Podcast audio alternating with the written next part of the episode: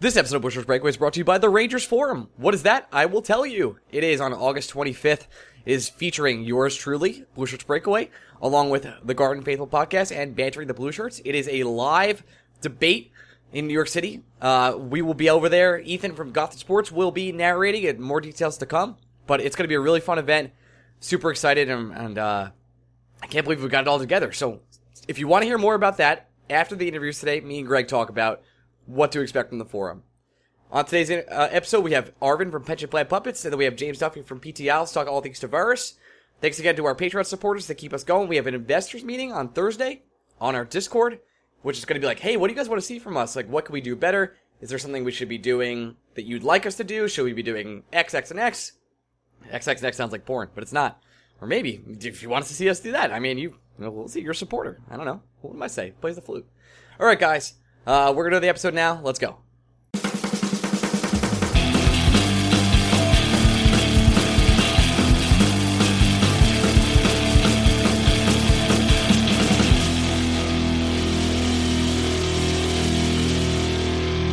Hey, Blueshirts Breakaway fans, welcome to another week of the Blueshirts Breakaway. I talk too fast, and my name is Ryan Mead, and I'm here with my co-host Greg Kaplan. Greg, say hello.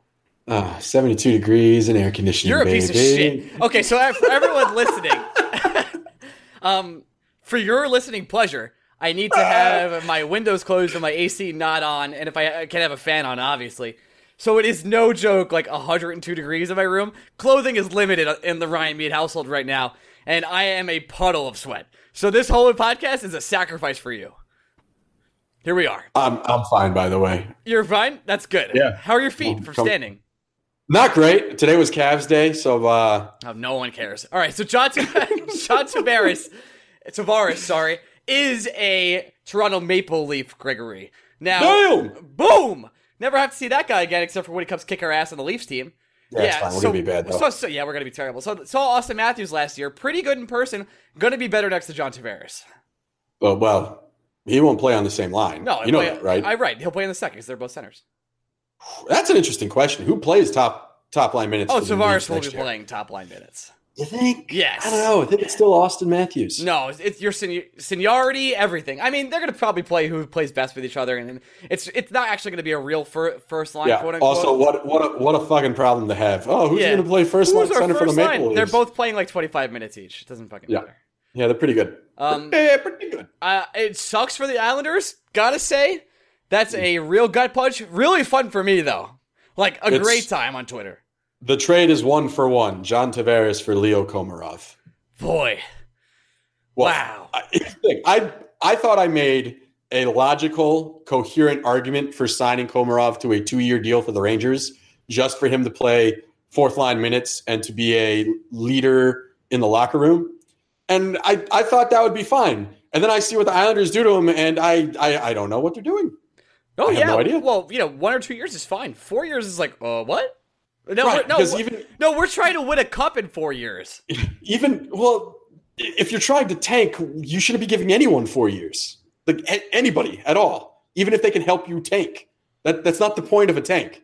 The tank is for it to be over before the four year mark. But you have Leo Komarov for, until like 2022. Poof. Hey, you know who else is till 2022? Marc Staal. Yep, yep. It is Mark. Well, he'll be a Ranger for one more year. okay. Um, in other news, we got a lot to, dude. We have so much to talk about. We It's- have it's a lot to get into. An absolutely ridiculous amount of stuff for July 2nd, 7:33 on a Monday night. July Uh, 2nd, where the Rangers signed one unrestricted free agent. absolutely no no like movement whatsoever on the free agency market or even the trade market. There's so much we thought was going to happen in the trade market. We've done nothing. We are we're ready and waiting is basically what I- uh, I had the f- motto is. I had a few Rangers people te- now. text text me personally and say, "Hey, I know you know stuff about the Rangers. I don't, by the way. Um, uh, what are they doing? Like, What's the plan right now?" And I was like, we, "We're doing nothing. Our plan is to sign no one and going with our prospects. That's that's what it seems like our plan is. But we did sign Vlad, uh, Vladimir to a uh, two-year deal for four million each year, which Mm-hmm. at the time of the signing, you know, I, I don't love it, but I don't hate it either. It's a nice bridge deal where it's kind of a prove me contract. See what we have Well, there. It's also technically not a bridge deal because at the end of the contract, he's an unrestricted free agent. That's true. It's a it's a semi bridge deal. It's a mini It's- bridge. It, I, I kind of the more I think about the contract, the more I like it. Um, it means a couple things in my mind. It means one, Ryan Spooner will not be a New York Ranger on opening night. It's just a matter of trying to find the right dance partner to send him to and to recoup some assets. Do you think that's like a um, guarantee at this point? Yeah, I really do. You're, you're running out of you you run out of room quickly in the top nine for playing time for everybody. Um, and that gets us to our next guy, which is Kevin Hayes. And I think the Namestnikov signing does impact Kevin Hayes.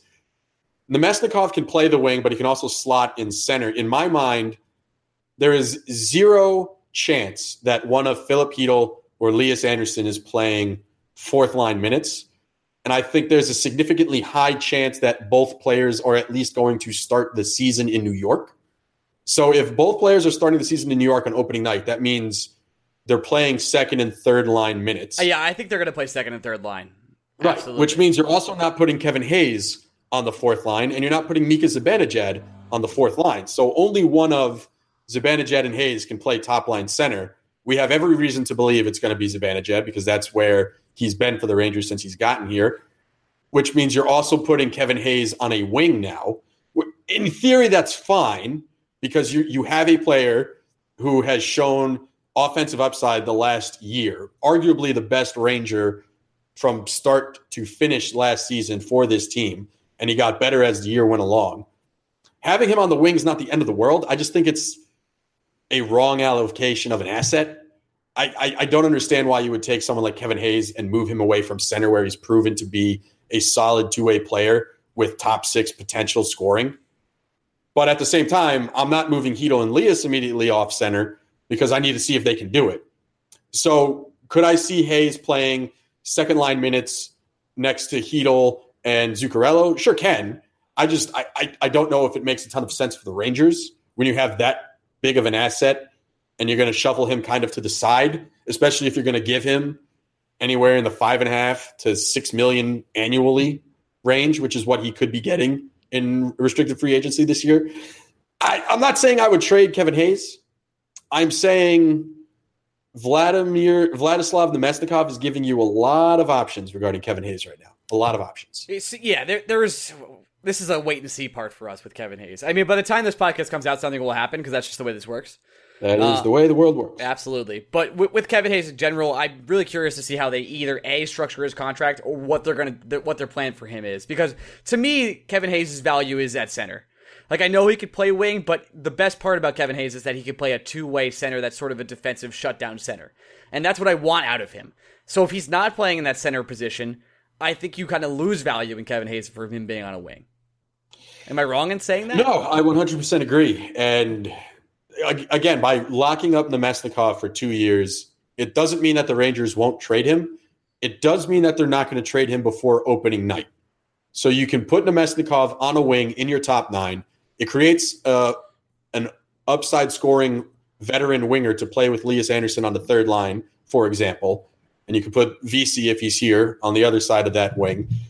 It creates depth on the Rangers. And say, for example, the Rangers decide after a couple weeks that Andersson needs more time in Hartford or Chytil needs more time in Hartford. You could easily slot Namestnikov back to center. You're not losing anything there in your top nine. You're giving yourselves a lot of options. Of course, you can do the same with Hayes. Hayes serves as the same safety net that Namestnikov does, my only question is why have two of the same safety nets? And if you've already locked in Namestnikov, why not explore a trade for the guy that could potentially bring back a heap? We're looking at what Ryan O'Reilly got last night a first, a second, a good prospect, and then the equivalent of um, cap fodder. Uh, Hayes could bring something similar.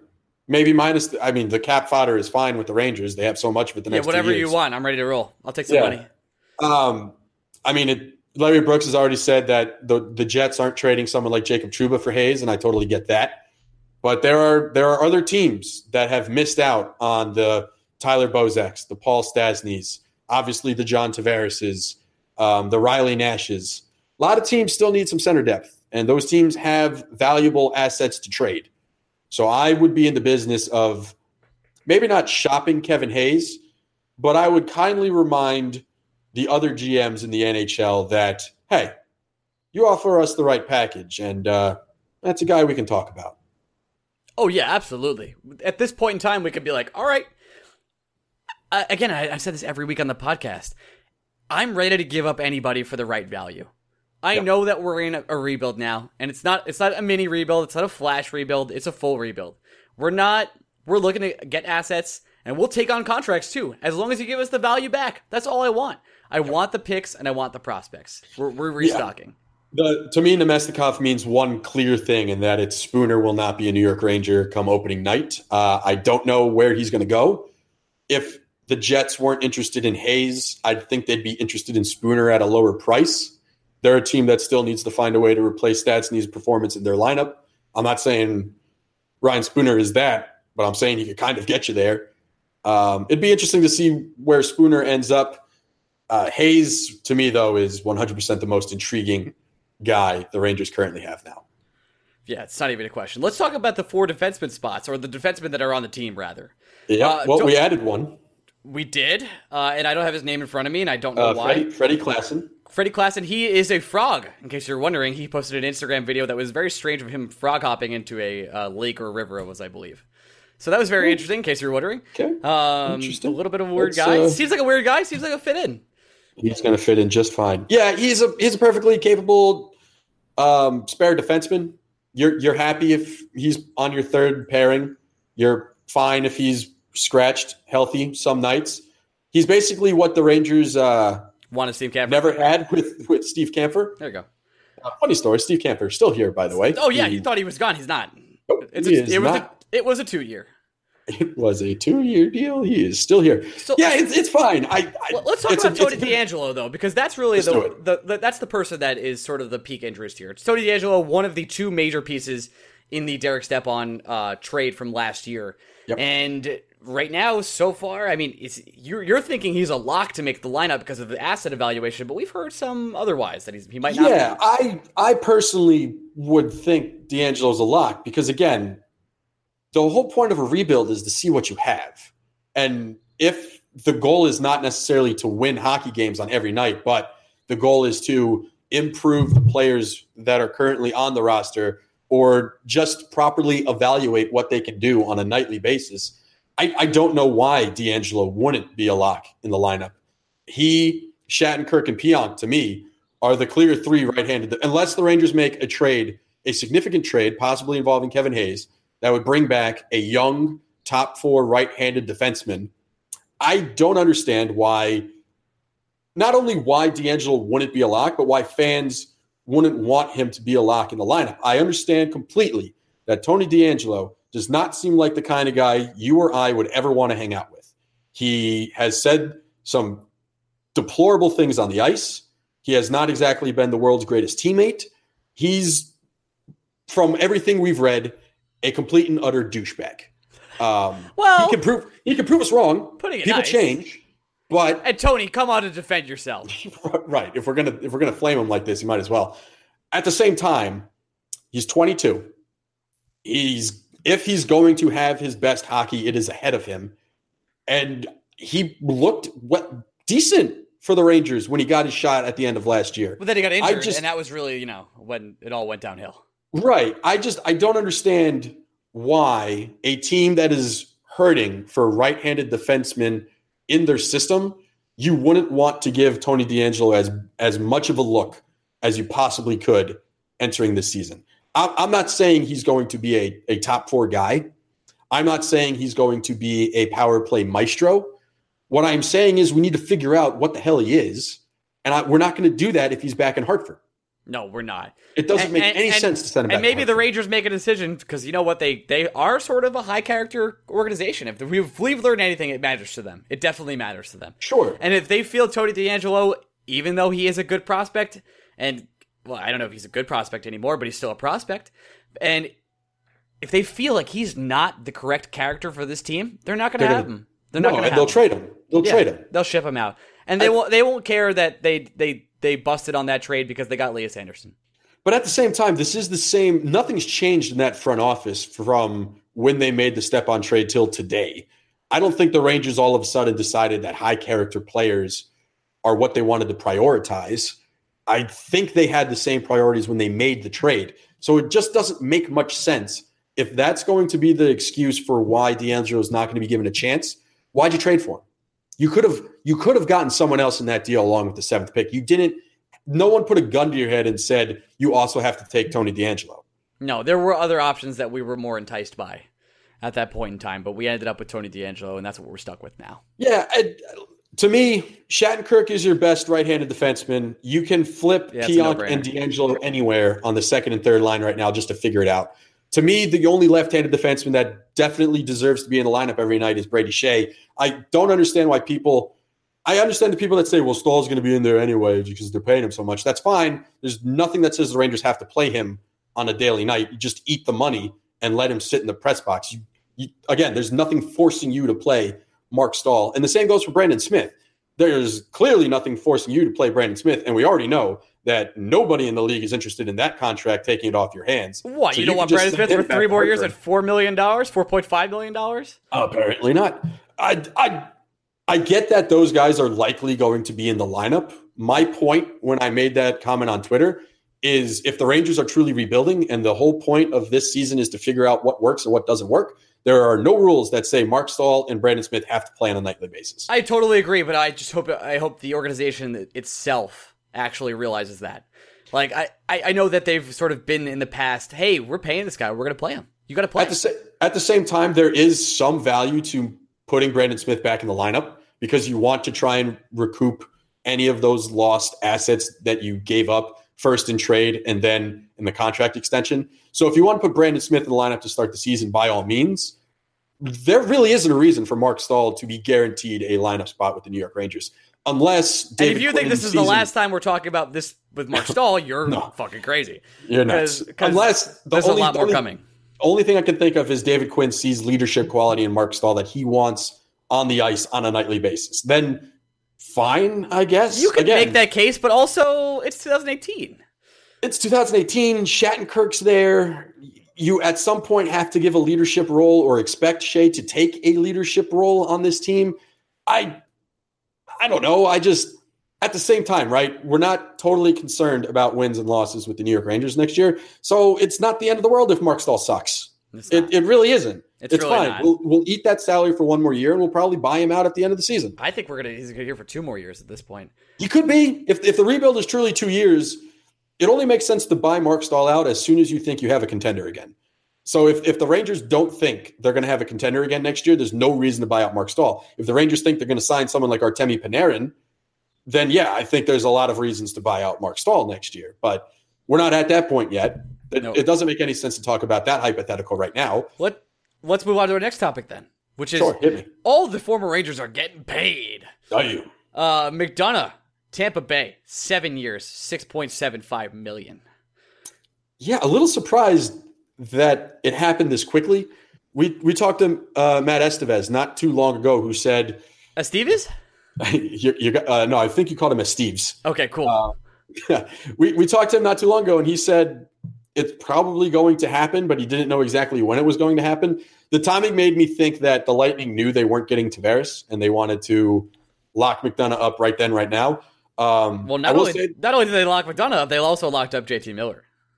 They did. Um, first, about McDonagh, the average annual value of that contract is much lower than I thought it was going to be. And that's because of state income tax, Gregory. Thank you, Correct. Disney, for Correct. letting Ryan McDonagh sign for less than 8 million. At the same time, I have no interest in age 35, 36, and 37 year old Ryan McDonagh on my hockey team. I might not have no interest uh, of for age 34 Ryan McDonagh at this point. Anything it, after age 32, you can tell me is it's it's not going to look pretty. Yeah, and and now that Ryan's gone, I can say some stuff. You know, I can get oh. some stuff off my chest. Oh dear. I really never liked Ryan McDonagh as captain. Okay, uh, that seems to be a 2020 hindsight opinion that's been floating around. Who would you have rather had as captain? Just I, make it Hank. Like at some point, just make it Hank. I yeah, get that. I, I know that goalies, goalies are not allowed to be captains. It's, Hank's the captain. Hank's the, Hank's the captain. I just I I kind of want, and I know this is so like uh, stupid and dumb as a hockey fan. I kind of want my my captain to be sort of fiery and like to be a good leader. And maybe Ryan McDonagh was a good leader behind uh, behind closed doors, but I just never heard that, saw it really in interviews. And I, I want my guy to come out and, and give me something. But Ryan McDonagh was always sort of, you know, eh. I had I had no problem as Ryan McDonagh as captain, mostly because if it's not going to be Hank, it's just a letter. That doesn't That's matter, right? of what I it It to me, Zuccarello. If, if that was the case, Sure. but yeah, then, but then I- I again, wouldn't have had a Zuccarello lost the ability to speak, so That hurts. maybe that Uh, didn't help. Yeah, and I mean, it doesn't make any sense to put the C on Zuccarello now unless No, you're extending no. him, and it makes even less sense to extend Zuccarello right now. No, I mean, I mean, in, in hindsight version, not that any of right, this right, matters. right, right, right, right. But Um, back to Ryan I McDonagh's contract. It, it it does seem a little bit less than I really truly expected. I thought he would get eight million. Um, I, it- I thought I thought it was going to get much closer to Doughty. well, the Doughty got a- contract is a lot. It's a lot. Well, I, I didn't expect him to get Doughty, but I expected him to get, like you said, over seven. I really thought anything under seven is surprising. But state income tax, man, that's a real thing. If the Rangers wanted to sign him to a similar deal, I think the number was seven point eight. Oh they would yeah, have had to sign him to. easily, and I think they would have done eight point five. It's just not worth it. No. It- as much as I like Ryan McDonagh, as much as he gave this organization, he gave a ton to this organization. You just got to walk away from defenders over the age of thirty. Well, now he'll play two, and you know, it's not a bad career if you play in two places, and that's it.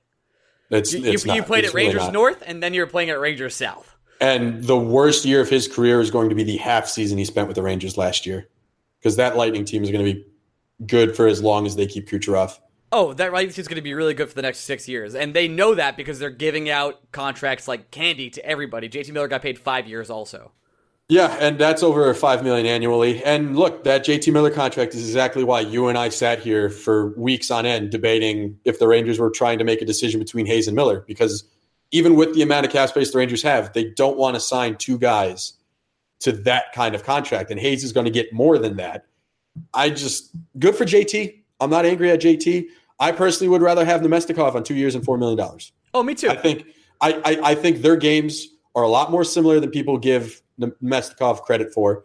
Um, I think it's it's an easy trope to say Namestnikov played with Stamkos and Kucherov, and that inflated his numbers. At the same time, you have to be good to get numbers with those guys. They're just not going to play a stiff out there with Kucherov and Stamkos and just hope something good happens. Miller's numbers improved with them as well, but that's because Miller is also a decent player.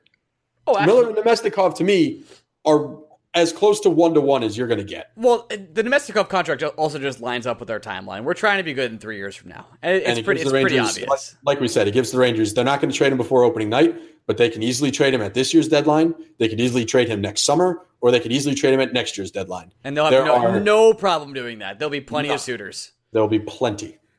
Moving on. De Haan and Duclair, do you have any interest?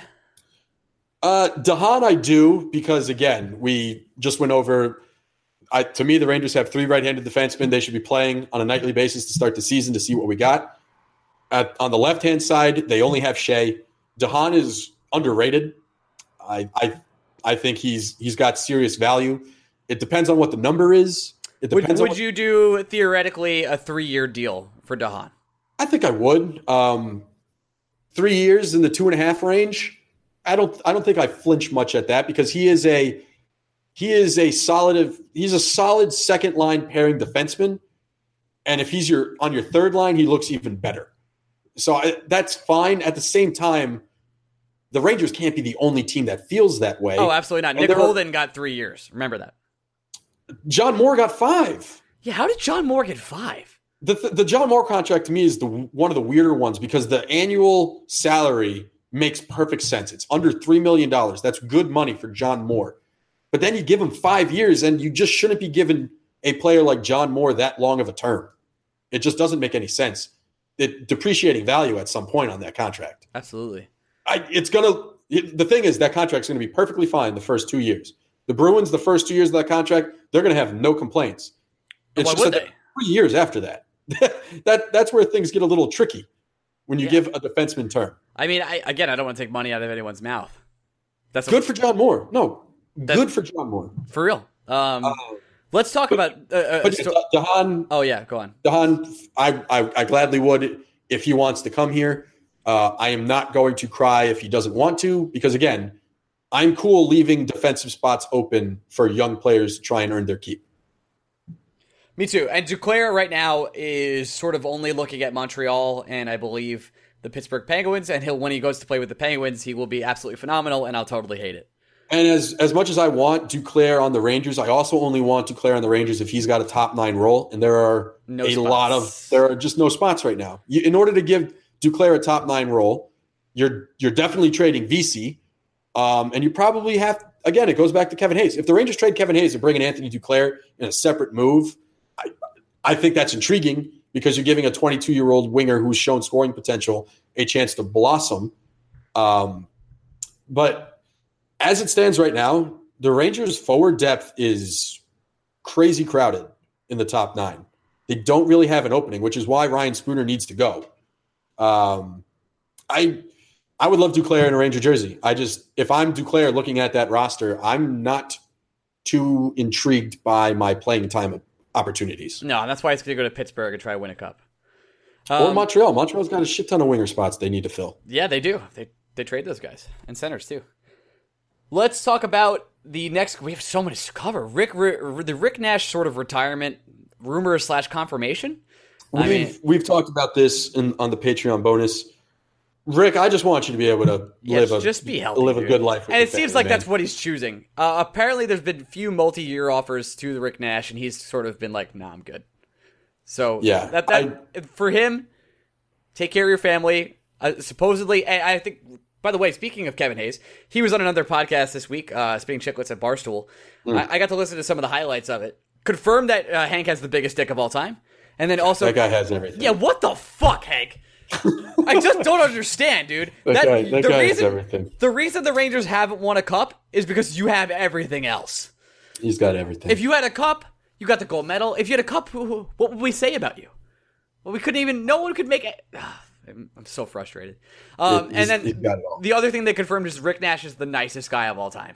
nicest guy of all time. And I every interview he's done, even when his name was being thrown out in trade rumors, everything he was saying was, "I just want to help make the Rangers a better team." And to say shit like God damn that it, as your name is being top, tossed around on the chopping block, incredible. That that guy doesn't owe anybody anything, and I want him to live a healthy life with his family. And I think the best way for him to do that, hang him up, man. You made mil- tens of millions of dollars. You're not gonna have to work another day in your life. If he wanted to, he could probably get an analyst job wherever the hell he wants. Oh, he could be on Dude, you're TV tomorrow. You're good. You're good. You don't you don't need to do that to yourself, man. If you if you want to, God bless. It's not I'm not here to judge you. It's your life. You know it. You know your health condition better than I ever will. But as a uh, as a guy with a microphone in front of him that apparently goes out to the ears of other people, I would retire. You you, you done did good, Rick. I don't think you owe this league anything. Erik Karlsson is reportedly looking for eight mil, uh, eight years, eleven million each year. He's gonna get it too. He's definitely going to get it. Will it be from the Rangers? I do not believe so. They're, you're going to have to take on Bobby Ryan's contract first off. Which is fine by me. Fine by me, no problem. But they might want other assets, and that's when we're like, now we're good. Especially um, because I and I know Karlsson's good, guys. You don't have to tell me. I know. I watched. I watched the Ottawa series. I saw two games in person. That guy kicked our ass by himself on one foot. But that one foot is what worries me about eight years and eleven million each year. I'm not I ready to make that commitment. I really don't know what the trade looks like for Karlsson either. I even if you're taking back Bobby Ryan, man, it's hard to think of a trade that doesn't include Buchnevich. I just yeah, well he'd definitely be in there. He has It to has be. to be. He'd have to be. Uh, And, and, then, I- and who else? We're, just, we're not giving up Chytil or Andersson. Get the fuck out of here. Buchnevich, you have to give up a first round pick, especially considering that clause that the Senators have for next year, um, where they're going to have to give the Avalanche a first round pick. Man, that's brutal. They should have just done it this year. They are not a smartly run organization, but whatever. I am not here for that. Um, Booch, a first round pick. If you're taking Bobby Ryan back, you're probably giving up a mid tier prospect as well, just because they want to get out of that contract so badly. So could you could you possibly do Karlsson and Ryan for Buchnevich? Um, man, I don't even know what a mid tier prospect like. Tim Gettinger and a first? Like, is that? I don't. I don't know. I, I honestly, the Ryan contract confuses all this so much. If the Senators were smart, just do a Ryan deal separate and trade Karlsson for literally the house because they can. but they want to include Ryan in that deal. I don't know. I, I just think it. You're not helping yourself out there long term by trying and, to and, and shoehorn Ryan in suppose, that deal. supposedly there might be a new owner there eventually uh, in the next couple of years. And speaking of new owners, Not soon enough. James Dolan, Is not selling either team. I believe he might be. No, he quickly came out and issued a statement saying they're not for sale. They're not going to be for sale. This is an erroneous report. Now, of course, Even but today, today the stock markets for MSG like pumped up like a lot. Uh, in in the rumors that he might sell the Rangers and the Knicks and keep MSG as a separate organization. at the same time, simply splitting those things as different assets for the potential to one day possibly sell either of those at some very distant time will also help boost sales in stock. It's it's all this businessman. We're here to make money. If splitting MSG from the Knicks and Rangers is going to help make James Dolan more money, he's going to make more money. He just doesn't also have to sell the Knicks and Rangers to do it. He could if he wants to. That we're talking multi-billion dollars. The Marlins went for like 1.2. And Oh, the, the, Knicks would go for two point five billion easy. Uh, I honestly think it's north of that. Oh God. It that the deal would be insane if if James Dolan is bored and he just wants mul- multiple billions of dollars, sell him. That's fine. But at the same time, that's a nice card to always have in your pocket. And look, you can only own at most. There are only ever going to be 32 to 34 teams in the NHL, and it doesn't look like the NBA. Well, the NBA might expand to 32 soon. That's still only 32. There are hundreds of billionaires in this world that do not own sports teams that would love to. They're always going to want to own them, and there are new billionaires being born every day. They're not named you or me, but No. they're out there somewhere selling horses in Iceland. I'm sure. Are you are you fucking serious right now? All right. Um, th- this has been the hottest podcast of my life. Uh, we're gonna move on to our interviews. We have Arvind from Pension Plan Puppets, and then we have uh, James Duffy from PTIsles to talk all things John Tavares and some trades and possibilities for the future. And then uh, we'll come back for like literally a minute, and then we're done with the podcast. So transition. Hey, we're back with our first guest of the day. We have Arvind from Pension Plan Puppets. Arvind, uh, you've been on the show like this is your third time now. You've been on a memorial, you know, a memorable episode that everyone likes, and now uh, you're on. You're back on for the the John Tavares sweepstakes. You won. Yes. you won, Yeah. buddy. You did it. Oh, I I th- I think I was really the key factor here. Uh, you know, I'm not sure what Kyle Dubas did, but I think you know, I think really I should be the one that Leafs fans are thanking. Well, I, I want to just correct you real quick because I think number one was Childhood Dreams and number two was you. Oh yeah, yeah, fair enough. I, I, like you did, a, you did a lot of the lifting, but I'm going to give it to Childhood Dreams, number one. yeah, I, before before we get into the real um, nuts and bolts here about John Tavares being a Maple Leaf, who liked Episode One of Star Wars enough to buy that figurine? It's a na- That's really what I want to It's get a into. Naboo Starfighter. Listen, sometimes your parents give you shitty stuff. You're like, they're like, oh, he'll like Star Wars, but really what he wanted was a Maple Leaf shit.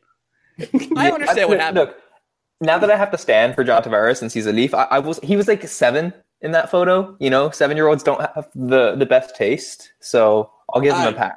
I don't know. I was young when Episode One came out, and I remember young Greg thinking this is not good. Well, Well- not everyone is refined as young Greg Well, listen, uh, I, I like. I'll, I'll defend Obi Wan and Ewan McGregor to the death. Darth Maul in concept is a great character, but I'm not getting into this. Let's talk about hockey. um, all right. So your first reaction when you read it, were you expecting Johnny to come over to you guys, or or uh, when did you realize it was going to happen?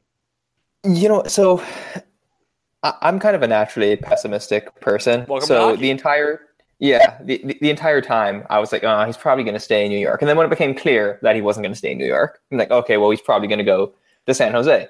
But the entire time there was like kind of this nagging, kind of conceitedly fan feeling, which is which is like we have the best offer for him, and, I- and I, I do believe that. I do legitimately legitimately believe that the Leafs have provided the best combination of, uh, I guess, fame, childhood dreams, and the chance to win.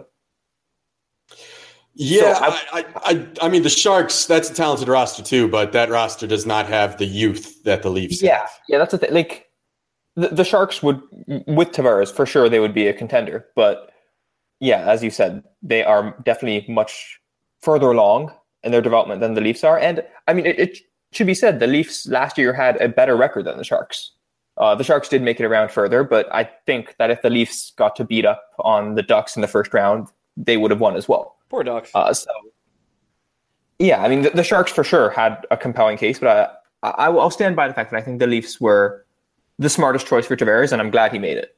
Yeah, I mean, if we're talking sustained winner, the you can make the argument that even with Tavares, they haven't quite opened their window fully yet because yeah, they're just so young. Everybody on that roster. Yeah, I mean, and it's still oh. certainly a team with flaws, and we can get into that as well. Yeah, I, I mean, one of the things you and I talked about. I mean, it's unbelievable that Tavares is going there. But the, the first big thing is we, we're talking about them being a sustained winner. My first thought, and as soon as the signing happened, I was I don't I don't want to say I was the first guy on Twitter pumping the trades up. Can the Leafs afford everybody, or are we looking at a situation where one of Mitch Marner and William Nylander are going to have to leave town. The Leafs can afford everyone, uh, but it does require trade offs. So, I so the simplest way to put this: this year is completely fine for the Leafs. Uh, there are essentially no cap issues this year at all. In fact, the Leafs still have a boatload of cap room that were, if they wanted to fire a lot of one-year deals off the remaining free agents, they could, or if they wanted to absorb um, another contract and get an asset back for one year, they could the complication arises next year. And at that point, assuming you sign Nylander to something in the neighborhood of six and a half million, assuming you sign Marner for maybe a little north of that, you sign Matthews to the same contract that Tavares has, um, then you start needing to make some moves in order to make the cap uh, work and to fill out the roster. Under kind of mild assumptions of the cap increasing, if it increases by two and a half million or so, uh, then the Leafs will not really have any major issues in terms of retaining players, but it might or retaining their key players, but it might get hard to, for example, re-sign Jake Gardiner. How important is Gardiner? Because I think while I everyone is, it's we're enamored with everything this team is possibly doing offensively. There's still some holes defensively. Yeah, and I mean, for a team that is not incredibly talented on the back end, Gardiner is at worst their second best defenseman. Um, Gardiner had terrible game seven, and I think that soured him in the eyes of many fans, but he is still an incredible player. He scored 50 points last year, and those defensemen don't grow on trees. Losing him would certainly uh, not be ideal, even though he would be, I believe he become, he's a free agent next year. And he's 29 at that point. So you're, you're no longer getting really his super prime years, but it, it would still not be ideal. And the Leafs would be relying on uh, some internal development and maybe some, uh, I guess, undervalued free agents or trade acquisitions to do so. The other option that they have is uh, they could, if they make some trades to get rid of kind of the mediocre contracts that they currently have, and the most obvious one to look at is Nikita Zaitsev, then re-signing Gardiner becomes possible. Then they can retain all of kind of their core pieces and also uh, re-sign Jake. Matt Martin, stone cold lock to be twa- traded this offseason? I would think so, yeah. And uh, as as I'm sure you guys have heard, there's there's been rumors from from Larry Brooks that he he has some value, which is surprising to me, but I'll take it. Yeah, that blows my mind. NHL GMs confuse the ever loving crap out of me. I don't understand. Me them. also. I, I don't understand the NHL market, and I, I know I get flamed for that, but I just don't. I don't get it. I get the NBA, I get MLB, I, I get all those things. Actually, football's a little weird too, but when, when it comes to like evaluating player talent in the NHL, when you tell me he has he's value, I'm like, how? What, what do you? I don't want the Rangers to. We'll take the salary if you give us something, but I don't want the Rangers to give up anything for Matt Martin. Yeah, I mean, and Martin is he's a competent fourth line player, but I think you could get someone with his skill level. There's probably a bunch of free agents who can do similar things to Matt Martin on the ice. By all accounts, he's a phenomenal teammate, but you know, I, I wouldn't be terribly interested in paying two and a half million on the cap or giving up an asset for someone who's a very good teammate and not a whole lot else. We did um, we did that it, already. It, it, was Tanner Glass. Yeah, yeah, uh, and it's just it's weird. Um, I can see Martin having value to some teams, but for sure, if I was a GM, I would not want to pay an asset for him. I would want to receive an asset for him, as you as you said. Right. Yeah. Absolutely. Like, Give me a draft pick. I'll take him. Middle middle tier prospect, second round pick, and we'll be happy to well, one or the other. I'm not saying both. Yeah, not both. One of mm-hmm. one of those things will gladly just absorb the Matt Martin contract and give you back what, like a a fourth round pick in return. And like, don't worry, we're gonna pick a goalie in the second round anyway. You don't need it, so it's not a big deal. Exactly.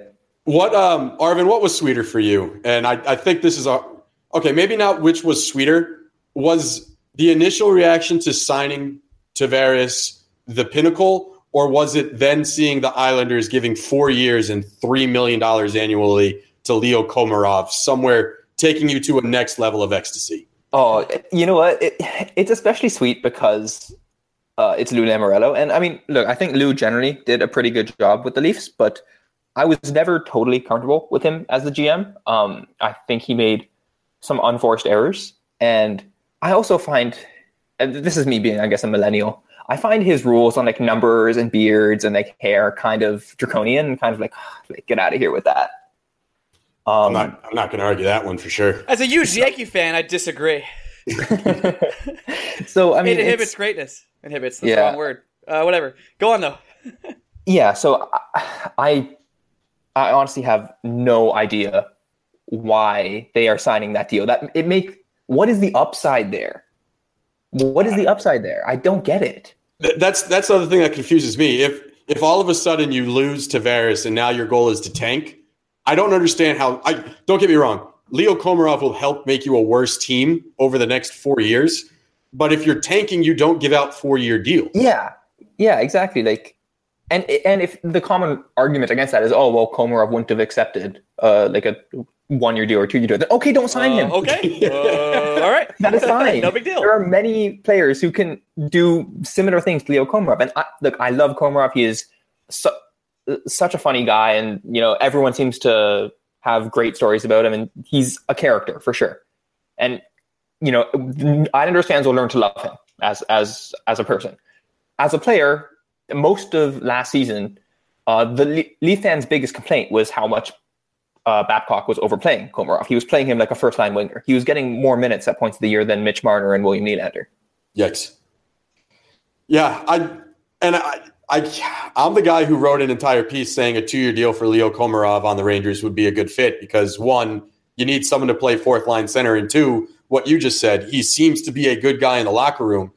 I have no idea why any team is giving 31 year old Leo Komarov four years when it's clear his last two years have gone from bad to worse. Yeah, I mean that's a deal that you know I, I think there's a better than 50% chance that it gets bought out. Yeah, I, that's the thing. How many how many of these contracts are the Islanders going to buy out though? that's true. they have they have Komarov, Boychuk, Cizikas, Scott Mayfield. They and they just they paid so Rick DiPietro yesterday. they have so many guys. I don't I don't I don't know. And then the Islanders go off and just complicate things by signing um, Filppula I there and not only signing Filppula, they gave him a full no trade clause. Yeah, so that that's weird to me. I mean, and they gave him a one year deal, and I'm like, okay, that makes sense. You know, you can flip him at the deadline maybe, and then it's a no move. It's like, okay, so I, I mean, I guess it's not that bad because it's a one year deal. They need they need to sign someone to like play on the roster. But counterpoint, do they just, just promote someone from Bridgeport? Yeah, that's also true. I mean, it, it's going to be funny if they, if they can't find a roster spot for for Josh Ho-Sang after all. Oh this. my god, I, I've been I've been crowing for someone to save that kid for the last year straight. The problem is he's got no trade value. I don't yeah. know how you, at this point I don't know how you can trade Ho-Sang. Yeah, they, they've kind of done a good job of destroying that. I mean, and like he he bears some blame for that too. His numbers in the AHL are not anything spectacular. Um, but Bridgeport, if I'm correct me if I'm wrong, they're not also not a very good team. So oh, they've been a train wreck. Everything in Bridgeport is a train wreck. Have you ever been to Bridgeport? Don't. I've not. Don't. Yeah, you're not. Okay. You're not about to go to Bridgeport. Yeah, you, you don't. I, I, would rather be stuck um, with a hundred dollars in my pocket and everybody knowing I have a hundred dollars in my pocket at one o'clock in the morning in Newark than I would at eight a.m. in Bridgeport. Challenge. Wow. As someone that grew up 25 minutes away from Bridgeport, I will take that challenge. Okay. No problem. All right. I have I said no. All right. Anyway, you get the point. Um, um, I'm I, guessing you don't miss Lou, Arvind. Is this what we're really getting to? Yeah. I mean, look, again, I think he did a decent job in Toronto. He made two, two, there's three moves that he did here that were, you know, inarguably brilliant. And that was the Phaneuf trade, uh, the contract he signed Nazem Kadri to, and the contract he signed Morgan Rielly to.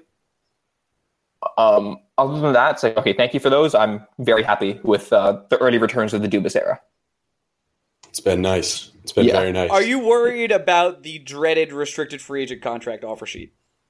No, because I mean, I, I, I would if this was the NBA, but NHL GMs are they simply don't do it. The I mean, it- rumor right now is that the Islanders will be offering sheeting someone on your team. And knowing Lou, he'll offer sheet Freddie Gauthier instead of William Nylander. um, so actually, I was I wish we would we would offer sheep Nylander. I really do, but they it'll I- never happen. Yeah, and here's so with the Islanders offer sheet specifically, the only because of you need to use your own picks for offer sheets. I think the only tier of offer sheet that they could provide or that they could send to Nylander is the one where where they have to give up four firsts. so it's like at that point, Well, you know what? I I'm perhaps the biggest William Nylander fan on the planet. Give Four- me the four picks. four first though. Yeah. Yeah, Yeah. that first next year might be Hughes. Exactly. It it literally might. So it's uh, yeah. I, I don't I don't take the offer sheet threat too seriously from the Islanders. From other teams, it's theoretically possible, but if no one offer sheeted Nikita Kucherov, if no one offer sheeted Hampus Lindholm, if no one offer sheeted Johnny Gaudreau, I don't think they're going to offer sheet William Nylander. Yeah, Yeah, that, that, just that needs to get changed in the new CBA because that just that's so annoying. For me I as a think GMs are fan, just happy keeping the costs down. To be honest, it's like a it's like just a, a quid pro, pro quo. that's what I'm saying. Like, if, but if I'm the players, I got to be like, guys, uh, we're getting fucked. here. Yeah, yeah. It, it's it's weird. I mean, you see in the NBA, like teams give offer sheets all the time. Oh All the yeah, time. all the time. Well, there's- the there's Nets, not the a- Nets did it two it- years ago, and for don't seventy think- million dollars. Ryan, correct me if I'm wrong. There's not a penalty for giving an offer sheet in the NBA. That's though, right? correct. Because well, there's only two rounds of draft picks, so it's not like yeah. So There's- isn't a penalty. The, the penalty is all of a sudden a team might be able to match. the penalty Like, is all of a sudden you play you paid Allen Crabbe seventy million dollars. Are you okay? Yeah. the the only other penalties that like I think in the NBA teams have like I don't know, let's say 48 hours to respond. And they will and you're during that time your cap space is tied up. You can't make other moves. So if you offer sheet someone at the start of free agency, the team just to stick it to you, the team that you offer sheeted a player of, is going to wait the full 48 hours to match. So your cap space is useful. That's what Houston did to the Knicks with Jeremy Lin. Yeah, honestly, the NBA is so much more, I guess, fun from a GM's from a, a fanalist perspective, where there's so many. The decisions seem to be so much more intricate, and there's so many more layers to them. And part of that is because the NBA CBA is ridiculously complex, but it's also that GMs are just braver. Oh yeah, people will take risks because they if they, in the NBA like you know you're not winning a title. I mean, there's there's kind of a rumor, well, not a rumor, but like the parity in the NHL is isn't really there either. Like the same five six teams have won in the last. No, with the Caps, Yeah. with the Caps doing it this year, but you know it's mostly been the Penguins and the Blackhawks and the Kings. So, uh, But the thing is, the, the parity is more in the teams that like get far in the play. Like you can convince yourself if you're an NHL team that hey, we just need to make it to the playoffs, or we just need to make make it so that we're a top ten team, and then we have a real shot. oh yeah, I, feel, I do feel that way. Whereas if I'm I'm, I'm a Knicks fan, or I'm like, all right, well, let's be realistic. I, I do root for the Spurs, right? Kawhi Leonard, let's say he stays a Spur. There's no way the Spurs win the title. Yeah, No way. There's no chance. Like the Rockets and the Houston, uh, the Rockets and the Warriors exist, and uh, no matter what my team does, they'll lose, yeah, and that's it. I'm, I'm I'm a Raps fan. We had our best regular season ever. We were the first seed. Rest in All peace. st- all- yeah, all the statistical indicators said, "Hey, this is a really good team," and I believe we were a legitimately very good team. We were maybe the s- fifth, sixth, seventh best team in the league. It's a very strong team. Oh, for sure. We got destroyed in the playoffs. Yeah, you got dad dick player LeBron James. exactly. We like we got we got destroyed. Uh, it that's just in the NBA. You can't delude yourself into thinking you're a contender. But if you, And you- in, you in the NHL, you could delude yourself NHL. super easy because if you have a hot goaltender, I mean, Braden Holtby played out of his mind, and and Yeah. that that was what that plus some timely goals and nice offense led to the Capitals winning their first serious Stanley Cup. Yeah, Yeah, I mean, this, w- this is was probably there the worst. Was there a hotter goaltender than Marc Andre Fleury in the first three rounds of the playoffs? Absolutely not. Yeah, n- n- for sure not.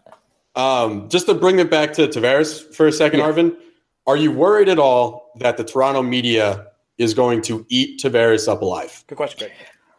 Um, y- I mean, I'd like to say no. It y- y- it is a possibility. Um, I think if the team is doing well, it won't happen. If the team does badly, there are a lot of easy clicks to be had and a lot of easy stories stories to make about how Tavares isn't living up to the deal or whatever. You know, that's and at some point he's going to have a ten game goalless streak and the knives will be out. This will be mitigated if the team is good, and I think the team will be pretty good. You guys are, But, I believe, third in the favorites to win the Stanley Cup next year. Yeah, and you know what? I actually think that's a little bit high. Like I, I think, I think the Leafs are kind of like the Cowboys in the NFL, in that like we, if they're any ever legitimately good, there's always just going to be a, a, a, bunch of money coming in on them to win, even if they don't necessarily deserve it. I, I, would say right now we're like the fifth best team in the league, roughly. Who'd you have above you? Like, so you'd put up, you have Nashville, the Sharks? Uh, not, not the Sharks. I'd have Nashville, I'd have Tampa, okay. uh, probably Winnipeg, and maybe Boston. Whoa. You, had the Boston, you think Boston's really that good? Uh, yeah, I thought Boston was re- really, really good. I know, I know they lost in the second round, but I thought Boston was really, really good. Mm-hmm. Um, and the Leafs took them to seven, but Boston was like the better team at every point in that series. So, I mean, you, you could put the Leafs up to four. I wouldn't really complain, but I do think there are teams that are better than the Leafs right now still. And that's mostly coming from the defense. Something lacking. Yeah, um, and it's not necessarily like the defensemen specifically, but just the fact that the Leafs, as a defensive team, you know, and that includes the forwards and that includes the coaching and the, the tactics, they were they were a bad defensive team last year, uh, and there's no two ways about it. So, you know, that that has to get fixed to some degree. I don't think they have to become the Predators. I don't think they have to become, you know, the late '90s Devils, but they need to get to the point that they're, I think, around average. And I'm hoping, as as a fan, I I'm hoping a lot of it comes down to kind of the tactics that the team employs and Mike Babcock. Um, I think last year his tactics were a little controversial, um, and especially his deployment of defensemen was was not always ideal. So that could potentially be a cause for it. But yeah, there, there's still legitimate cause for concern. I think uh, one of the biggest problems the Leafs had is that they had so much trouble exiting the zone with control, and especially when the puck was with their right-sided defensemen, who are not very good with the puck, just generally speaking. And Tavares is great, but he's not going to necessarily help too much with that specific problem. Uh, well, he's and not playing still, defense. I mean, exactly, exactly. so that I mean, that's a, that's a real problem that that still exists, and the Leafs their their forward depth is perhaps unmatched in the league, but yeah, they they have real flaws. Calvin De Haan almost makes too much sense for the Leafs. It does, but the only way they can do that, I mean, De Haan's going to have multi-year offers on the table. So unless he's okay taking a one, year the Leafs really can't afford a mo- to give anyone a multi-year deal at this point. Mm. Um, and w- if they want to retain everyone, if they want to retain uh, Nylander, Marner, Matthews, and keep Kadri and Rielly as well. Well, um, let's let's let's talk out uh, completely. I want to just state for everybody that this is a complete hypothetical. We're not saying this is possible. We're not saying this is likely. It is just two guys talking theoretical trades that could or might work. Yeah. What else on top of Brady Skjei would the Rangers have to offer in order to get Nylander? Okay, so um, so with the caveat that I don't think any trade would happen for Nylander. If I think right. there is a world where we do trade Nylander, by the way. I just think if it happens, it'll happen next year, not this year. Right. Right. Um, so the first thing I asked for from Kyle Dubas, and I know I know uh, you guys would say no to this, but the first thing I, thing I asked for is Filip Chytil. Yeah, it's yeah, a big note. Yeah, exactly. I, yeah, I, I, figured. I figured. That's a wanted, yeah, yeah. We'll think about it. And we text you. We hang up the phone. We text you. No. yeah, I don't. I don't think there's any player necessarily on the Rangers that is quote unquote untouchable. Mm-hmm. But if you were to find one to be the closest, I think it's Chytil. Yeah, and I it, I understand why. I I really like Chytil. Um, I, I, saw the Leafs played the Rangers pretty early into last season, and he was he was on the roster at that point. His NHL numbers are not good, but he was 18 and kind of clearly out of his depth. But his numbers in Hartford uh, are fairly impressive for someone that young. And from what you told me, Hartford is not a terribly talented team otherwise. Oh no, um, no, no, no. Yeah, so he, he, he's someone I'm actually very interested in in general. Who I would like. Other than that, like, so it would have to be so if, if they were to make a, a Nylander Skjei swap, I think what would have to get added is some high value picks or high value prospects. So the other guys who I know of in the Ranger system are Lias Andersson and Vitaly Kravtsov. I think there's a way. I, I, think Andersson's pretty close to being untouchable too. Um, I think the Rangers, their first offer would probably be uh, Skjei, Buchnevich, two first rounders and someone like Sean Day. I think that's the Rangers' first offer. That's honestly not like a terrible offer. Um, yeah, that, that's that's not that's not awful. Um, especially because Buchnevich is also a right winger, correct? Believe so. So- Yep, and Yeah, so he's, you- he you should be getting top six minutes. Yeah, so you'd replace Nylander with Buchnevich. That's a that's a downgrade, but it's not it's not like Buchnevich is chopped liver. He's a, he's a good player who projects to be kind of a top six guy. That's correct. Um, Skjei, I, I think right now is kind of a, a pretty solid second pairing guy who potentially has like low end top pair potential, kind of like Jake Gardiner, where I think like on, on a super stacked team, Jake Gardiner Gardiner's on your second pair and killing it, and then like if he's on, on a, a mediocre team, he's like he's your second best defenseman, or at least on a mediocre defense core, he's like your second best defenseman, which is what the Leafs have. Um, the one complicating thing is Skjei is a left-handed D, correct? Uh, yes. Yeah, Yes. and that's that's the side where the Leafs are stronger. Um, even if you discount Gardiner, they have uh, Travis Dermott, who we would hope can develop into a top four role there, anyways. Um, So so Skjei's an imperfect match in that way, but yeah, I mean the the deal you mentioned. If the Leafs do decide to trade Nylander, it's not it's not that's not an a awful deal. That's like that's not a deal I'm happy about. Um, but it's not a deal where I think, oh wow, we just got Hall for Larsson. Yeah, I mean, it doesn't really help the Rangers because right now the Rangers' clear biggest problem is defense. So trading probably a second line defenseman from a team that has uh, only one other second line defenseman and nobody who can play legitimate top pairing minutes right now. Uh, tough sell for the New York Rangers. yeah, But at the same time, we're talking about William Nylander, and that's a he might not be a generational talent, but if there's a just a small step below that, I think that's where you find Nylander. yeah. I mean, I'm I'm really, really, really, really, really high on Nylander. I I think he is just he's absolutely unbelievable, and I think his his numbers. I mean, his numbers are good. You you look at it as a 22 year old, he got um or sorry, 21 year old, he got uh, 61 points. It's a very very solid number. But if you're just looking at 61 points, I, that doesn't scream out incredible. But when you dig deeper, he's someone who gets more and more impressive. Um, the vast, vast majority of his points were at even strength. If you look at his uh, points per 60, they were, I think it was around 30th or 40th in the league among forwards. So pretty close to elite by that metric. Mhm. Um, what happened was that his power play unit with him and Auston Matthews didn't click this year. And there's a variety of reasons for that. But that's a much more solvable problem than someone who can't score at even strength. And then you look into like the micro stats that people like Ryan Stimson track with with the passing project, and Nylander grades out, you know, equal and even better than Auston Matthews in many of these categories. And I don't think he's better than Matthews, but I think he is just legitimately so so talented. Um, he he really does have top twenty forward in the world potential. Uh, I I legitimately think that, and I think um, I think people underrate him. I think people underrate him specifically with respect to Marner, um, who is also incredible. But Marner is kind of accepted as being pretty much untouchable as a you know by Leaf fans and by the media here, whereas Nylander is always kind of the one that our local media tries to trade. Um, and it doesn't make sense to me because they're they're such similar players in terms of the value that they provide. Yeah, So- I'm, I, I, anytime you want to put Nylander in a trade rumor, I'll happy to throw you an offer to try and get him. yeah, he's he's really really he's really something. And, Yeah, I mean, it I, would I be- just want to be at the table. That's all I'm asking. Like, just, just let me be like, please pass that. And then when you say no, it's totally fine.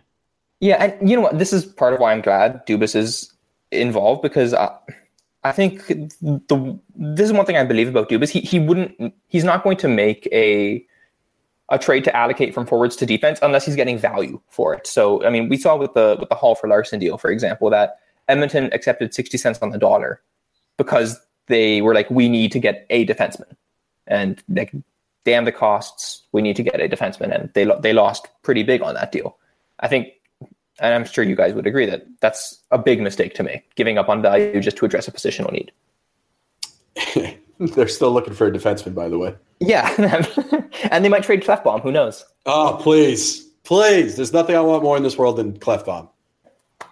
All right, Arv, well, it looks like you're going to have a great offseason. You know, we'll be over here driving this tank. So if you need if you need us, we're try- we're going for the number one pick, and if Yeah. uh, I, I think that's really where we're trying to head. You uh, call us up when you when you really want to trade Matt Martin because he can live on our fourth line any day of the week for your second round pick. You're gonna have to outbid uh, the the guys who lost out on Ryan Reaves, unfortunately. We're we're the guys who lost out on Ryan Reaves. Well, the guys who lost it on Ryan Reaves and are willing to give us like a fifth rounder or something. Yeah. I still can't. If that happens, you know, so when that signing happened back in like in 2016 or whatever, um, I wrote a piece that was that was titled "Yes, the Matt Martin contract is stupid," and that got that got the most hate out of any piece I've ever written ever. Um, I I had like people on Reddit just like flamed me for it, and I largely stand by everything I said there. But one thing I did say is I'm not sure the Leafs will be able to get out of this deal very easily if it does go south. Now the deal has gone south, and that Martin's quite clearly not one of the Leafs' eight best wingers. But it looks like they're going to be able to get out of it pretty easily. So I was wrong on that. Well, yeah, of course he's got value. we, we, we talked about this already, Arvind. Jesus. Yes. what, what a world the NHL offseason is. It is. It's a fascinating ride. And I guess the last note we'll end on with you, Arvind.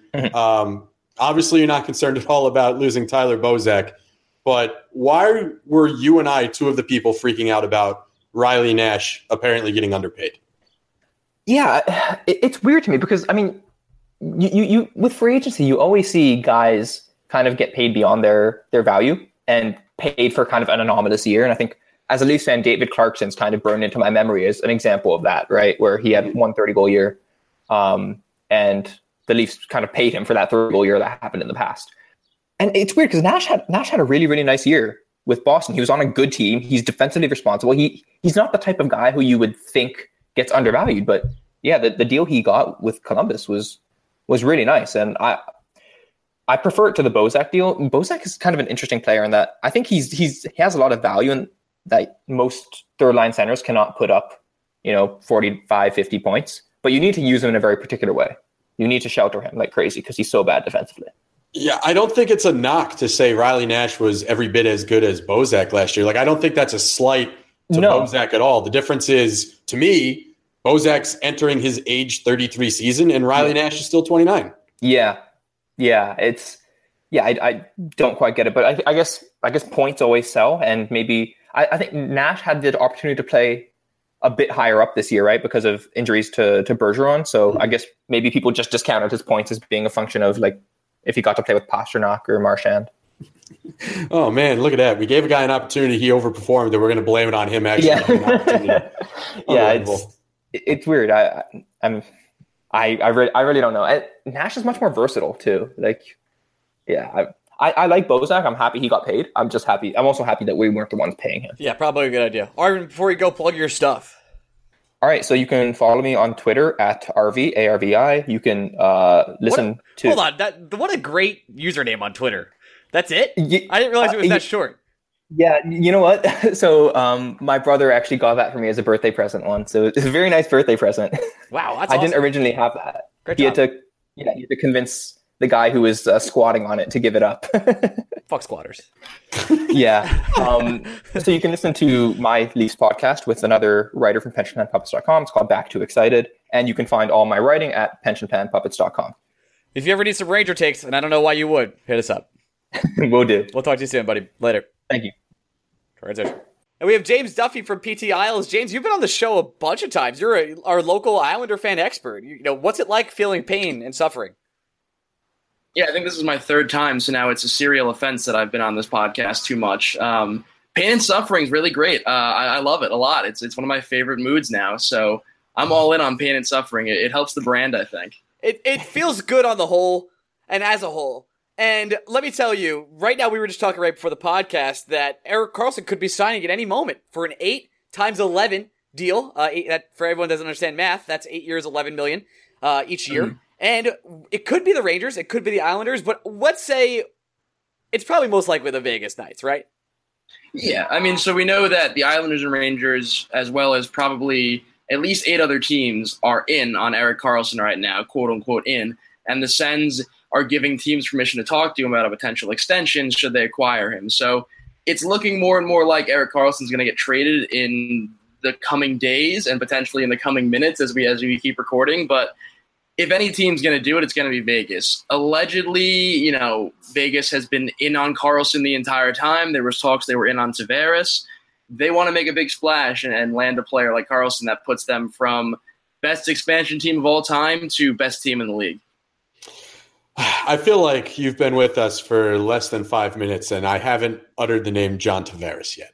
Yeah, yeah, yeah, yeah. Talk, Um, talk, talk me through your day. Let, let's let's let's go through that day for you. How how did it start? I know how it ended, but let, Yeah. let, let's go through the the run of emotions here. So it okay, Sunday, July first, right? Worst day of my life, probably. Um, I I kind of came to peace. I came to terms with God around midnight the night before. That all right, the the, the deadline has passed. Tavares did not sign eight years with the Islanders. He's pretty much gone. But still, I woke up for the third day in a row that week where people were expecting a Tavares decision, and there was not one uh, early in the morning. Um, I figured it was gone. I cranked up the meme factory and got it ready for him to be gone. So that was uh, locked and loaded when he finally did leave. But holy shit, it still hurt. You, I was prepared all year and it still fucking hurt. And whew, the fact that he went on to not only, so first of all, right, Mhm. he goes radio silence for the entire week. We hear nothing The entire like the entire free agency period. Period. absolutely silence from everybody involved, which I've never seen before in a situation like this. And then we get finally some of the reports that it's down to the Leafs and the Islanders, whatever, but teams haven't been notified yet. We find out Sunday morning it's the Leafs and it's not the Islanders, and the entire franchise is sunk. And then John Tavares himself tweets it's screenshots from his notes app thanking the fans and immediately tweets a picture of himself in Leafs full stuff as a kid and says, Not every day you get to live your childhood dream. He murdered the New York Islanders and danced on their grave within 15 minutes. The best part about it is I think he has no idea that he did that. I, I know. Like I know. he thinks he It's did crazy. absolutely nothing wrong. Like thanks guys. Like he he couldn't wait. He tweeted it. No joke. I think I saw the tweet and then it was two minutes later. And when and this is the best part, Duffy. I was on his Twitter. It said. Uh, it, it, it was him and the Leafs thing, and his Twitter bio said "hockey player for the New York Islanders," Yep. and, I was then- like, "What the fuck?" Yeah. And then pretty quickly after that, if you uh, swiped up and refle- refreshed, it would have said hockey player for the Toronto Maple Leafs, which is Two minutes the later. worst sentence I can imagine. Yes. Now, Duffs, I gotta I gotta ask a difficult question, and Mhm. uh, I I do this from a place of love. Yep. I, I have I have nothing but admiration for you as a human being. This is Garth Snow's fault, right? It's Garth Snow's fault. It is Scott Malkin's fault, and it's John Tavares' fault. That's that's the that's the order I'm going to put that in. Um, I think the owners need a lot of blame here, but at the end of the day, from kind of what I'm piecing together from a lot of different people and a lot of different reports, is that John Tavares straight up fucked the Islanders. They had every reason to think that he was coming back until the moment that he decided not to, and that is egregious. So Snow obviously should have built a winner for a long time ahead of this. We didn't get to this point. The owners should have fired Snow way earlier. So again, that we didn't get to this point. But what it looks like is Tavares was just kind of straight up misleading people until the moment he left. Uh, Here's here's my thing. Um, the day you don't get a hard commitment from him last summer, Yeah, you shop him. Absolutely. And Good. the, and on the trade deadline, you put a contract in front of him and say eight years, eighty-eight million, sign or leave, and you trade him then if he doesn't sign. It really Yeah. is that simple. But It's a it's a tough pill. To, it's a tough pill to swallow. We're talking Right. about not just not just a star player, but the clear face of the franchise, your captain. absolutely, The basically one of the, if not the only reason to root for the Islanders over the last eight years or so. Mhm. I if he doesn't sign the contract and he says he wants to weigh all his options, to me, that's him saying he's leaving and you have to get rid of him. Yeah, and again, we don't know all the internal conversations and what kind of confidence might have been inspired behind closed doors, but also the rumors have come out that Tavares reportedly asked not to be traded at the deadline, which still it's not his call to make. It's the Nope. owners and the general manager that should be saying, "Well, whatever, John, if you're not re-signing, you have to go." But again, I think there was a greater sense than we've been getting that the Islanders were pretty sure he was coming back and then he didn't. So a lot of the moves they made were kind of on that assumption that ended up being wrong and they were misled. Well, the good the, the good news is that you didn't trade for Pacioretty when you probably Right. could have, and then you wouldn't have gotten Wahlstrom or Dobson, which was a great draft for you. But uh, but also the bad news is that maybe that Pacioretty thing would have enticed John Tavares to stay. Now I doubt it. I, Right. I, I really think he was set on Toronto. I don't I don't think there was. Once that once he tweeted that picture of him, his childhood dream picture, I was like, oh, this guy's known the whole yeah. time. I mean, he had been waiting to drop that picture the second that he signed. yeah, he's known the whole time. So I mean, maybe you consider the Sharks and the Islanders because those are the two teams I, I believe he really truly considered. But at the end of the day, like he was like, I could play in my childhood dreams with my family nearby right. in a stadium that really cares about hockey, or I could play in Brooklyn and then go to Belmont and play in front of like some people that come out every night. Like you could get Islander tickets for like season tickets for like two thousand dollars. It's Yeah. it's insane. So I, I mean I, I can't go to a like two, I can't go to four Ranger games for thousand dollars. It's it's fucking mind Yeah, blowing. I mean, I mean, take Islanders tickets are going to be like eight bucks this year, which is absolutely dope. But like you said, which I is like think four I dollars mean, less than last year. Exactly, it's going to be great. Yeah. I mean, he's been he, all he's been saying since the moment he signed there was this was my childhood dream, which he might as well have just said all I've ever wanted was to be a Toronto Maple Leaf and I didn't want to be an Islander because it's not like he suddenly one day at 27 years old walked into that meeting with Kyle Dubas and said, "I wanted this when I was a child and now I finally want it again." He always wanted this and and the moment that it was in his sights and not just a pipe dream, he was looking for every excuse to be able to get there and do it. And I, I can't blame him to be honest with you. Oh yeah, and, I, and I'm not I saying that can't- like as an Islander hater, and I am. Um, but I- I just got like at this point, like Garth Snow, you guys, you guys just didn't put anything around him. You you tried, but man, there was just like you guys were never even like a serious contender during his period there. And I, if I'm if I'm John Tavares, like why wouldn't I want to go and play in front of crazy, insane hockey fans and take the shit all day long? Yeah, Also, Yeah. How many how many fourth liners are you guys going to sign this offseason? I'm Yeah, just they're, they're they're they're bulking up on the bottom six. I'm just seeing the news about Tom Kuhnhackl. What? I I'm convinced Lou Lamoriello has never heard of Corsi before. He has actually signed three historically bad possession players. Um, they're all maybe decent penalty killers from what I'm gathering. I haven't obviously seen a ton of them, but uh, wow, Valtteri Filppula, Leo Komarov, and Tom Kuhnhackl so far is our answer to John Tavares walking out the door. Maybe it's on purpose. Maybe he's tanking on purpose. Lou's savvy like that. Uh, you don't give four year contracts to players that are part of a tank. Every so. every time I convince myself they're tanking, I go, wait, but he gave Komarov four fucking years. Here's here's uh almost as important a question as everything that transpired with Tavares. Uh, you and just about every other Islander fan, cloud nine the day Lou Lamoriello signed and the day Garth Snow Mhm. stepped down. Uh, how where are you now? What how do, how do you feel now about Lou? Do, do clouds still come with numbers when you're not on cloud nine? Because this is like cloud negative forty seven, I think you could say. If You guys had a wanna- great week last week. It was like, yeah, we got Wahlstrom and Dobson, we got top ten talents. it Our was draft awesome. was Are you insane. kidding me? It And was now, great. and now it's really good that your draft was insane because welcome to Rebuild Town. You're driving the tank with us. Yeah, it's, it's going to be fun, and I can't wait till you guys' rebuild goes way better because I think the Islanders are cursed. And I don't want to say this because it's it's July second. There's a lot to come, and any minute now, Erik Karlsson will be a New York Islander.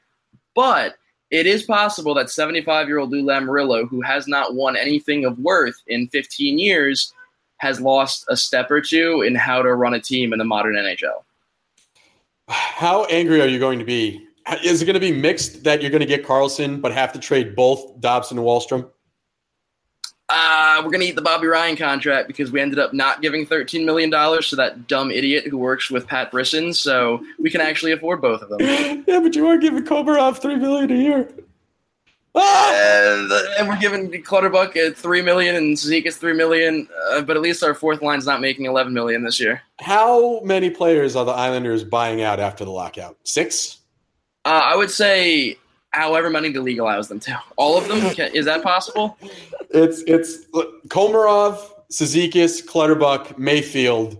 Those feel like Hey. slam dunks to me. Mayfield and Pelech are at least not making any money, but they're signed for five years.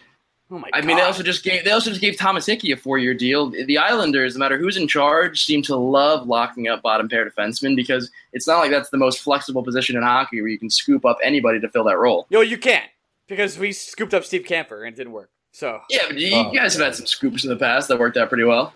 uh, not recently, but yeah. I mean, we had like Adam Clendening, Steve Kampfer. Didn't really, you know, do. Neil I'd- Pionk? I'd Kevin Kevin Klein worked for the first couple of years. I've heard, I have heard some whispers that Neal Pionk is better than Bobby Orr, so Well, that yeah. worked So, out. so you've been on Twitter. yeah, and I, I follow that guy at Fitz GSN underscore. He's a know if you piece of him. shit. I don't know if you've ever heard Yeah, of him.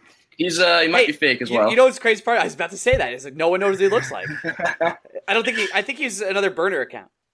he he's Woj Woj's burner. Yeah, that's exactly what he is. It's, Yeah. it's insane. I I love this. I I cannot think or compare the Islanders' last 48 hours to any other sports franchise in the in the history Oh, of I can. sports. I can. It's the first time LeBron left. It's the first time LeBron left, and maybe it's when KD left Oklahoma City. But the first time LeBron left, they still had draft picks, right? It's true. Yeah, Uh, I mean, What it's also it's also such a different sport, right? Because like obviously the Cavs were gonna have the first overall pick the next year, and that was Kyrie, right? Like it- it's way different. Yeah, because, obviously because it wasn't rigged. Got it. Right, right. Not like it's rigged or anything. Yeah, it's but, definitely I not rigged. Definitely not rigged. This is a move that, unless something drastic happens, sets them back five years, no question. Whereas in the NBA, like one player can turn you back into a playoff team So pretty then, quickly. so then, but here's my counterpoint, Duff. Like, if he did end up staying, like, what was your play for contention? there is there there is such a path for contention if John Tavares stays on this team. It it because I think when you look at him leaving, you have to look at so much of what that actually means. It's not just losing your first line center, who is also your leading goals, your leading goals or your leading scorer overall, tied with Barzal last year. You are then having to move Barzal to the top line, losing your second line center. Your second line center becomes Brock Nelson. You lose the, the, the kind of productivity you're going to get from Anders Lee and Josh Bailey if they're surrounded by John Tavares. Your, your entire offense gets dramatically worse just from that alone. And you don't consider the fact that he also plays power play, he kills penalties. I mean, there's so much that they lost when they lost him that that alone takes them from a wild card contender to a bottom five team. And that wild card contender with John Tavares was two moves away from actually threatening a weak Metro, I think. The Islanders still would have had north of $15 million to spend in free agency, right? Yep. Yep. Could have, I don't know if you find a goalie on the free agent market, but there are goalies you could find in trade. Yeah. I mean, Ryan I- Leonard's still out there. They've had some struggles. I mean, a lot of goalies are already off the board. And I wonder, too, I don't mean to cut you off, but I wonder if Tavares resigns, let's say, last Friday, does Carter Hutton turn down more money from the Islanders to go to Buffalo? That changes things. That that that's a point as well. Um, I I'm not gonna lie. I, I I mean, in hindsight's twenty twenty, right? We're happy with Wahlstrom and Dobson as the 2 Mhm. first round picks. I don't know why you don't pull the trigger on a Pacioretty trade. I don't get it. Yeah, I, I mean, Lou. It's something that kind of I've always known, and now I'm really seeing it with with my team. It's he's kind of a very strong line in the sand guy, and I think a line he drew in the sand was I'm not trading these first round picks when these guys are on the board. Um, he, you know, he, he told the Caps he wouldn't trade a first for Grubauer, and I bet when it got to 11 and Wahlstrom and Dobson were there, he said, "Nope, deal's off. I'm not doing it because I'm taking these guys instead." And that was something that you know, line in the sand that he drew for himself, and he wasn't going to go back on. There have to be positives with the Islanders still, right? Barzal is still there. Uh, until until he leaves for the expansion Seattle team to go back home. uh, outside of Barzal and the two kids, what are you what are you looking forward to? Is Josh Ho-Sang going to be set free finally? Uh, I mean, if there's anybody that's going to be a harder ass than Garth Snow, it's Lou Lamoriello. So there's there's a good chance that he kind of still keep, gets the short end of the stick, but also maybe he gets finally disciplined properly and becomes a real NHL player. We'll see about that. Um, I, I think Ryan Pulock's going to have a great season, finally getting consistent top four minutes for a full year, even on what shapes up to be a bad defense. But uh, I, I think the Islanders gen- genuinely believe, and I do as well, that Barry Trotz alone can take the same defense they had last year and make it 50% better. Um, I don't even think that's going to be a question. So that alone is exciting, even if they don't end up making moves on defense, just seeing what they really have with a good coach. And then I like Anthony Beauvillier a lot, but I think his production is going to decrease without Barzal on his on his center. Um, if that ends up being the way it plays out, but there isn't a ton to love about the Islanders right now. I look really, I for one, truly look forward to our Rangers Islanders meetup this year, where we can go Uh-huh. ahead and cry together. Yeah, it's good. We're both going to be what like twenty and thirty-five That's that late in the season, so That's it's going to be. generous. Yeah, I mean, I think I pegged the Islanders at twenty-five wins yesterday, so I, I might have to down or upgrade that depending on the next few days. Oof. Yeah, I I was doing the math last night, um, trying to think of just how bad the Rangers are, Mhm. and th- that defense is going to be an abomination. I it, as even if everyone improves, they still have maybe four NHL defensemen, and none of them should be on the top line pairing right now. Um, I the the Rangers' problem is they want to tank, but their forwards are too good, and they have a guy named Henrik Lundqvist. So at the end of the day, best case scenario, the Rangers are probably the seventh worst team in the NHL. The Islanders have a legitimate claim to one of the top three spots, being the worst team in the NHL. Hold on, wait. Just so we're on the same page, am I supposed to pity the Rangers because they're too good to be the worst team in hockey? Yes. Yes. absolutely. Okay, I just wanted, I just wanted to make sure. I just yeah, wanted to make we're sure. trying Awesome. to take, and we can't do it. Can't do awesome. it. Yeah, have- it's it must be so hard being being a Rangers fan. It, It- must be so hard. It's tough. It's tough. It's it really is. It's tough for It's us. tough. We have some real ah. assholes we have to deal with on the Twitter sphere too. Yeah. Oh. Oh, I I know, I know. But hey, hey, I, I I've seen them all. But the good news is, is that your guys' biggest asshole doesn't like Slava Voinov, but the Islanders' Twitter biggest asshole loves Slava Voinov. Well, that's a problem. you guys get another uh, another one up on for the Rangers on that one. Uh, well, we do win them all, I guess. All right. Well, James, th- must be. thanks for coming on, but We'll see you soon. Absolutely, guys. Have a good one. Later, buddy. And we're back. no, no warning on that one. No, no, you I was being disloyal to you. Uh, That's funny. See what I did there? Very nice. Very we nice. were, hey, we were. Um, the option was out there for a third guest today. He just didn't want to come on. Hey, listen, we invited a third guest on. He didn't want to come on. I get it. Look, No, sometimes you don't. Sometimes you don't want to talk.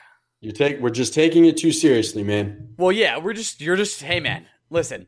You want to debate? Because I'll debate as long as you keep it civil. But also, I'm not going to keep it civil. No, it's fucking ridiculous. You don't think if you think I'm not going to keep it civil, let's talk about the forum because Okay. this is how this all started. Okay, yeah. So, uh, if you listen to the ad part of this podcast, which you probably skipped, and I don't blame you, uh, I talked about how we're going to have a forum, which is going to be us bantering the blue shirts and the Garden Faithful podcast, a live show in New York City on August 25th at a place to be decided for a price to be decided, uh, and the price will be relatively low. We're talking like 20 bucks here. We're, uh, uh, we're I, I, I'm comfortable saying we're talking exactly twenty bucks, and that twenty bucks will come with a beverage that is included. 20 in bucks and a beer in the forum. And what's going to happen is uh, we're going to have all three of the major podcasts that I, I we feel are the major podcasts in the Rangers community. And there's some others, of course. Uh, but at this particular event, it will be the, us three, and we will be discussing all things Rangers on uh, for the upcoming year. It'll be a great time. You'll be able to ask questions. We'll have a bunch of different uh, topics we'll go over. And it- for people who cannot come, we're going to try and record it or stream it or something. But at this point in time, I have literally no promises because there's actually still a lot I have to figure out with Greg off air. There's only one way to guarantee being a part of this forum, and that's by coming. And we will have plenty more information on it coming up in the coming days. I am just dotting T's and crossing I's on the location. It will be in New York City. Um, I feel confident to say I will be able to tell everybody where it is on next week's podcast. But uh, yeah, no, we, we announced it today. I'm very excited for it. Ryan and I been in the works for a while. we- we've been we've been thinking about it for a long time. We're putting our thoughts into action. It's going to be a lot of fun. We're doing it with people that we one have relationships with, and we have relationships, obviously great relationships with Woj and Fitz over at Garden Faithful. They've been on here, we've been on there. It's a good tit for tat, literally, figuratively. Um, Joe and Mike have done things for blue shirt bantering the blue shirts that I think have made us better podcasters. But for people thinking, and there are a few, thinking that the six of us are going to agree on everything, Oh, We you're, don't. You're very much wrong. how Ryan, we've we've called Joe out by name on this podcast I, multiple we times. We called Joe out. and We were at the draft, and then we were just subtweeting Joe. yeah, we we don't agree on a lot of things with Joe. The No. difference is we disagree. It's not like I want to kill the guy. I'm not about here to murder Joe. We're talking hockey. I don't care. We're talking else. hockey. We're talking Rangers hockey. We have different ideas about this team moving forward. And Joe is very set in his ways. We are very set in our ways. And that creates a clash. If people are thinking that the six of us are going to get on the stage and just fluff each other, you don't understand us. And you also don't understand the history the six of us have with each And other. also, if you don't want to watch six men fluff each other, are you even paying? Like, come on. And it, it's it's also we should also mention that we have a moderator for this event who um, Ethan Levy with Gotham Sports Network. He is specifically not a Ranger fan, so that he can ask questions that aren't going to be easy to answer. I didn't want a Ranger fan moderating this. I want I wanted an outsider to really pry us for information. I get not informed information, No, but but information just our opinions on shit. nonetheless. Yeah. So- and I will say this because there was obviously a massive fucking Twitter fight today that was at a just inconvenient time for me Uh, I, and I think everybody. I was at work, but I smiled. I I I was getting my swell on, no big deal. Yeah, no big Uh, deal. Sweating a little bit. I was getting a um, little buff. Here's the thing: we didn't Greg's invite sick, Greg's Blue sick. Underground to this. Oh wow, we're going over this. Yeah, I'm going fucking over this. Because Okay. wh- why avoid the elephant in the room? That, Uh, we've never done that. Why would we start now? No, we the guys were like, "How come you didn't invite Blue Shirt Underground?" And I was like, We don't have a we- relationship with them. We didn't. I don't know them. We I did not them forget. from- We I promise we did not forget you. We didn't even think about you. Yeah, and you can take that any way you want. I don't know Blue Shirt Underground from a fucking hole in the ground.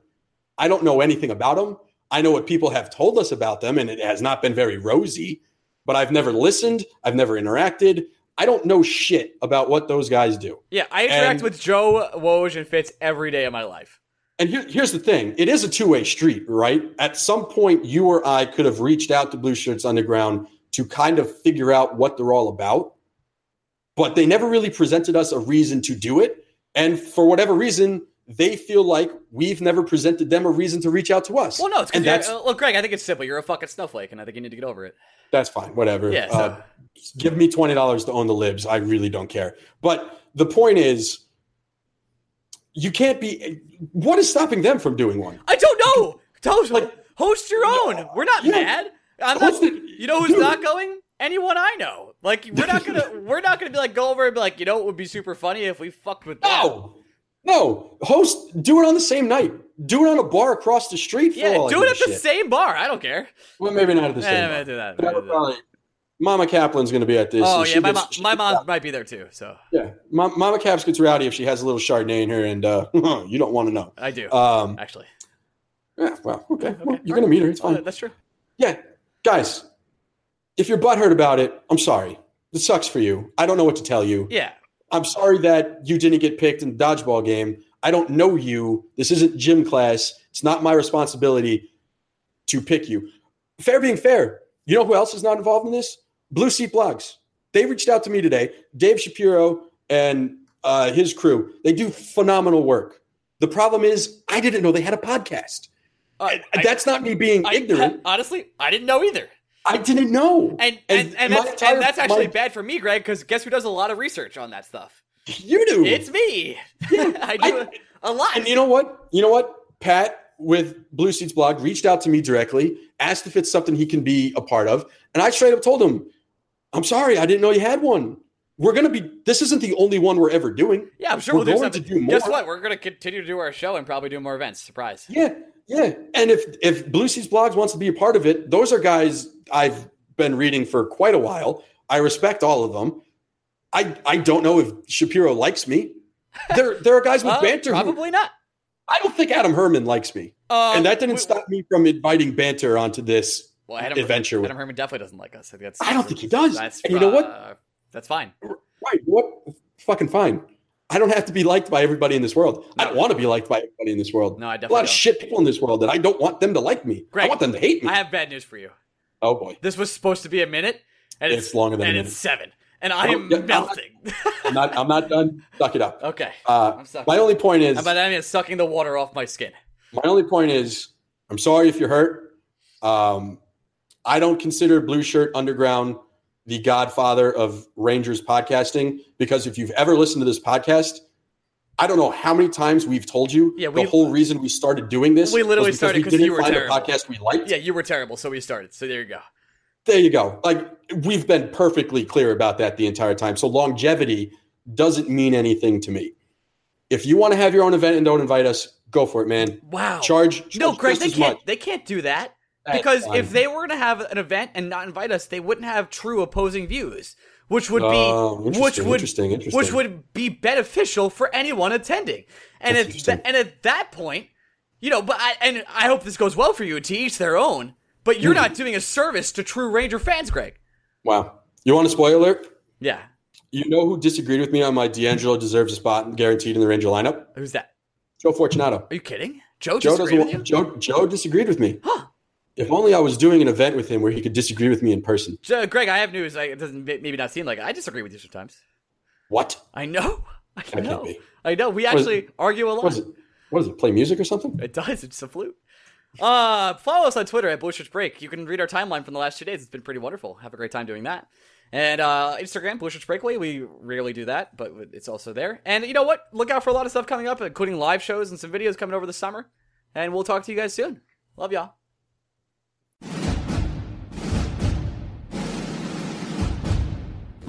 Thank you.